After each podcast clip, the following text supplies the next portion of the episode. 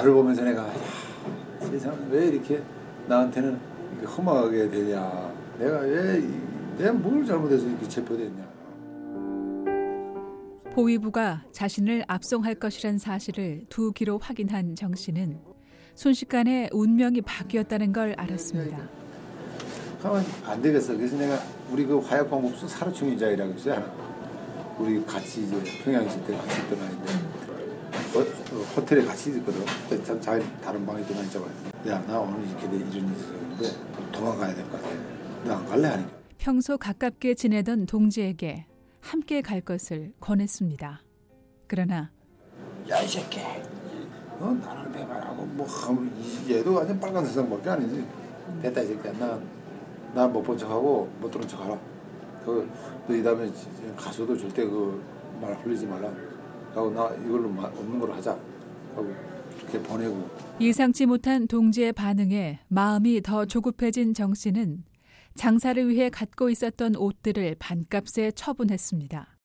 그렇게 야반 도주하듯 러시아 치타를 떠났습니다.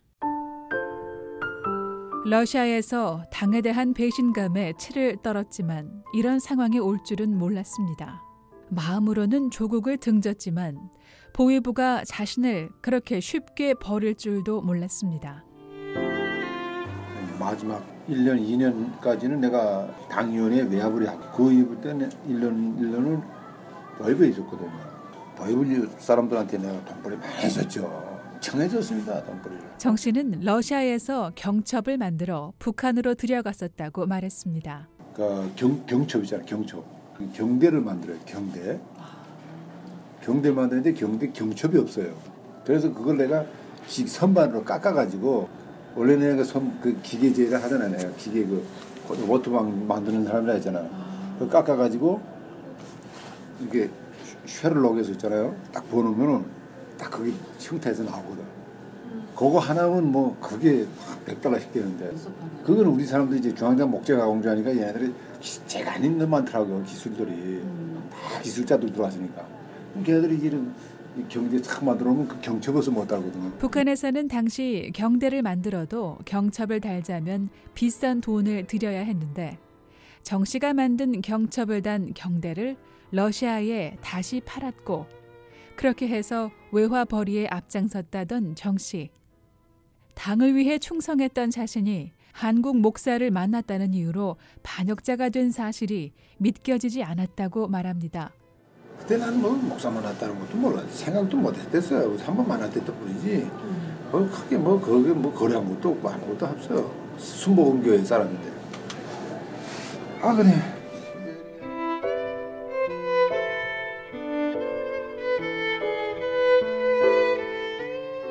그렇게 정 씨의 안개 같은 삶이 시작됐고 집을 떠나 정처 없이 사는 것이 일상이 돼버렸습니다.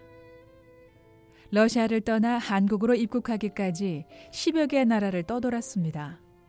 그러면서 맺게 된 인연들도 있었습니다. 허진 선생이라고 러- 러시아의 허진 선생 혹시 아시는지 몰라요. 그 사람이 민족대학 총장이며 고려협회 회장이에요. 그 사람 지- 집에서 우리 북한 사람들 일곱 명이 모여서 탈북자 협회를 모은 거예요. 당시 정 씨는 그곳에서 현재 한국에서 대북 전단 운동을 벌이고 있는 이민복 씨 등 탈북자들을 알게 됐습니다. 정 씨는 당시 여러 면에서 허진 씨의 도움을 받았다고 말했습니다. 허진 씨는 옛 소련 내 고려인 협회 회장으로 소련과 한국의 수교 당시 통역을 맡는 등 두 나라 관계 발전에 공헌한 인물로 알려졌는데요. 탈북자로서 옛 소련에 정착한 후 러시아 벌목공 등 탈북자들을 돌봤습니다. 그의 유해는 한국 국립묘지에 안장됐습니다. 시카고에서 건축업을 하며 지역 내 탈북자들을 수시로 돕고 있는 정 씨는 과거 허진 씨가 탈북자들을 돌보는 모습이 인상적이었고 그 일이 자신에게도 영향을 끼친 것 같다고 말했습니다.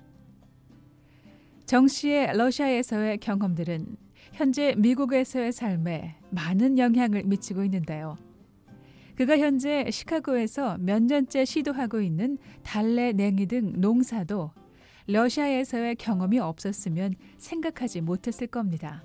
그래서 그 여인이 하나 이제 모스크바 민족 민족 방송국 국장의 사모님이야. 사모님 거기 다녔거든. 그 국장은 그러니까 국장이라는 게 이게 북한 그 방송이에요. 북한 방송 국장. 그 사모님이 이제 교회 다녔거든 한국 교회. 그때 그 사람이 나보고 아, 살라가면서 별장 하나 주더라고요. 뭐 딸기 농사도 해먹고 사과도 딱 해먹고 뭐 감자도 심어먹고 하면서 하여튼 잘 지냈어. 난. 러시아에서 찾아간 한인 교회. 그곳에서 만난 한인 여성에게 농사라는 걸 배웠습니다.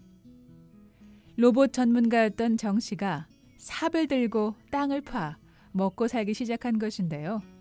러시아에서 배운 농사 기술을 우크라이나에서 써먹었고 생계에 큰 도움이 됐다고 말했습니다.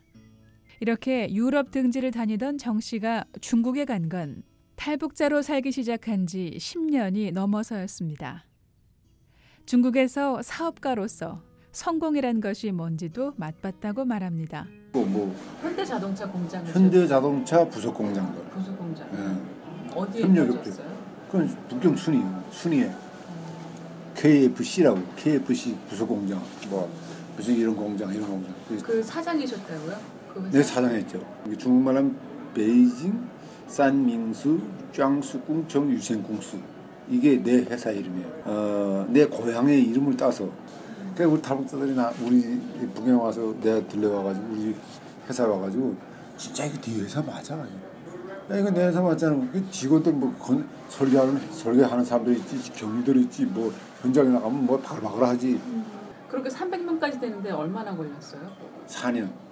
처음에 어떻게 시작하셨어요? 처음에는 간단하게 처음에는 있잖아요. 왜 이렇게 그 중국 회사 있잖아요. 중국 회사 빌려서 썼어요 이름. 그럼 8% 줘야 된다고. 8%. 그러면 400만 공정에 8%는 돈이 얼마예요 그게? 어마한 돈이죠. 중국도. 그럼 그 회사에 네가 갖다 돈 나온다고 너한테 8% 떼고. 그러니까 뭐 완전히 뭐 이건 야, 돈 버는 게 정말 힘들지. 그러다 그- 그렇게 해서 벌, 벌고 나니까 한 3년 벌고 나니까 내 통장에 한 30만 있더라고요. 그 돈으로 중국에서 건축 사업을 시작했습니다. 그리고 나서 한국으로 가게 됐습니다. 러시아에서 만났던 탈북자의 권유로 한국에 입국하긴 했지만 정 씨는 애초부터 한국이 마음에 들지 않았다고 말했습니다. 러시아를 빠져나왔던 정 씨는 모스크바 내 한국 대사관을 찾아갔었습니다. 나는 한국 대사관에 갔을 때 정말 실망한 거예요. 나는 한국 거기 뒤가기만 하면 내, 나는 무조건 한국에 보내주겠지 이런 생각으로 해서 뒤갔던 거예요. 정말 실망했습니다 저는. 야, 이 대한민국이라는 게 이런 나라인가. 아, 강차를 또 밀어내 보내. 아, 안, 안 받는다.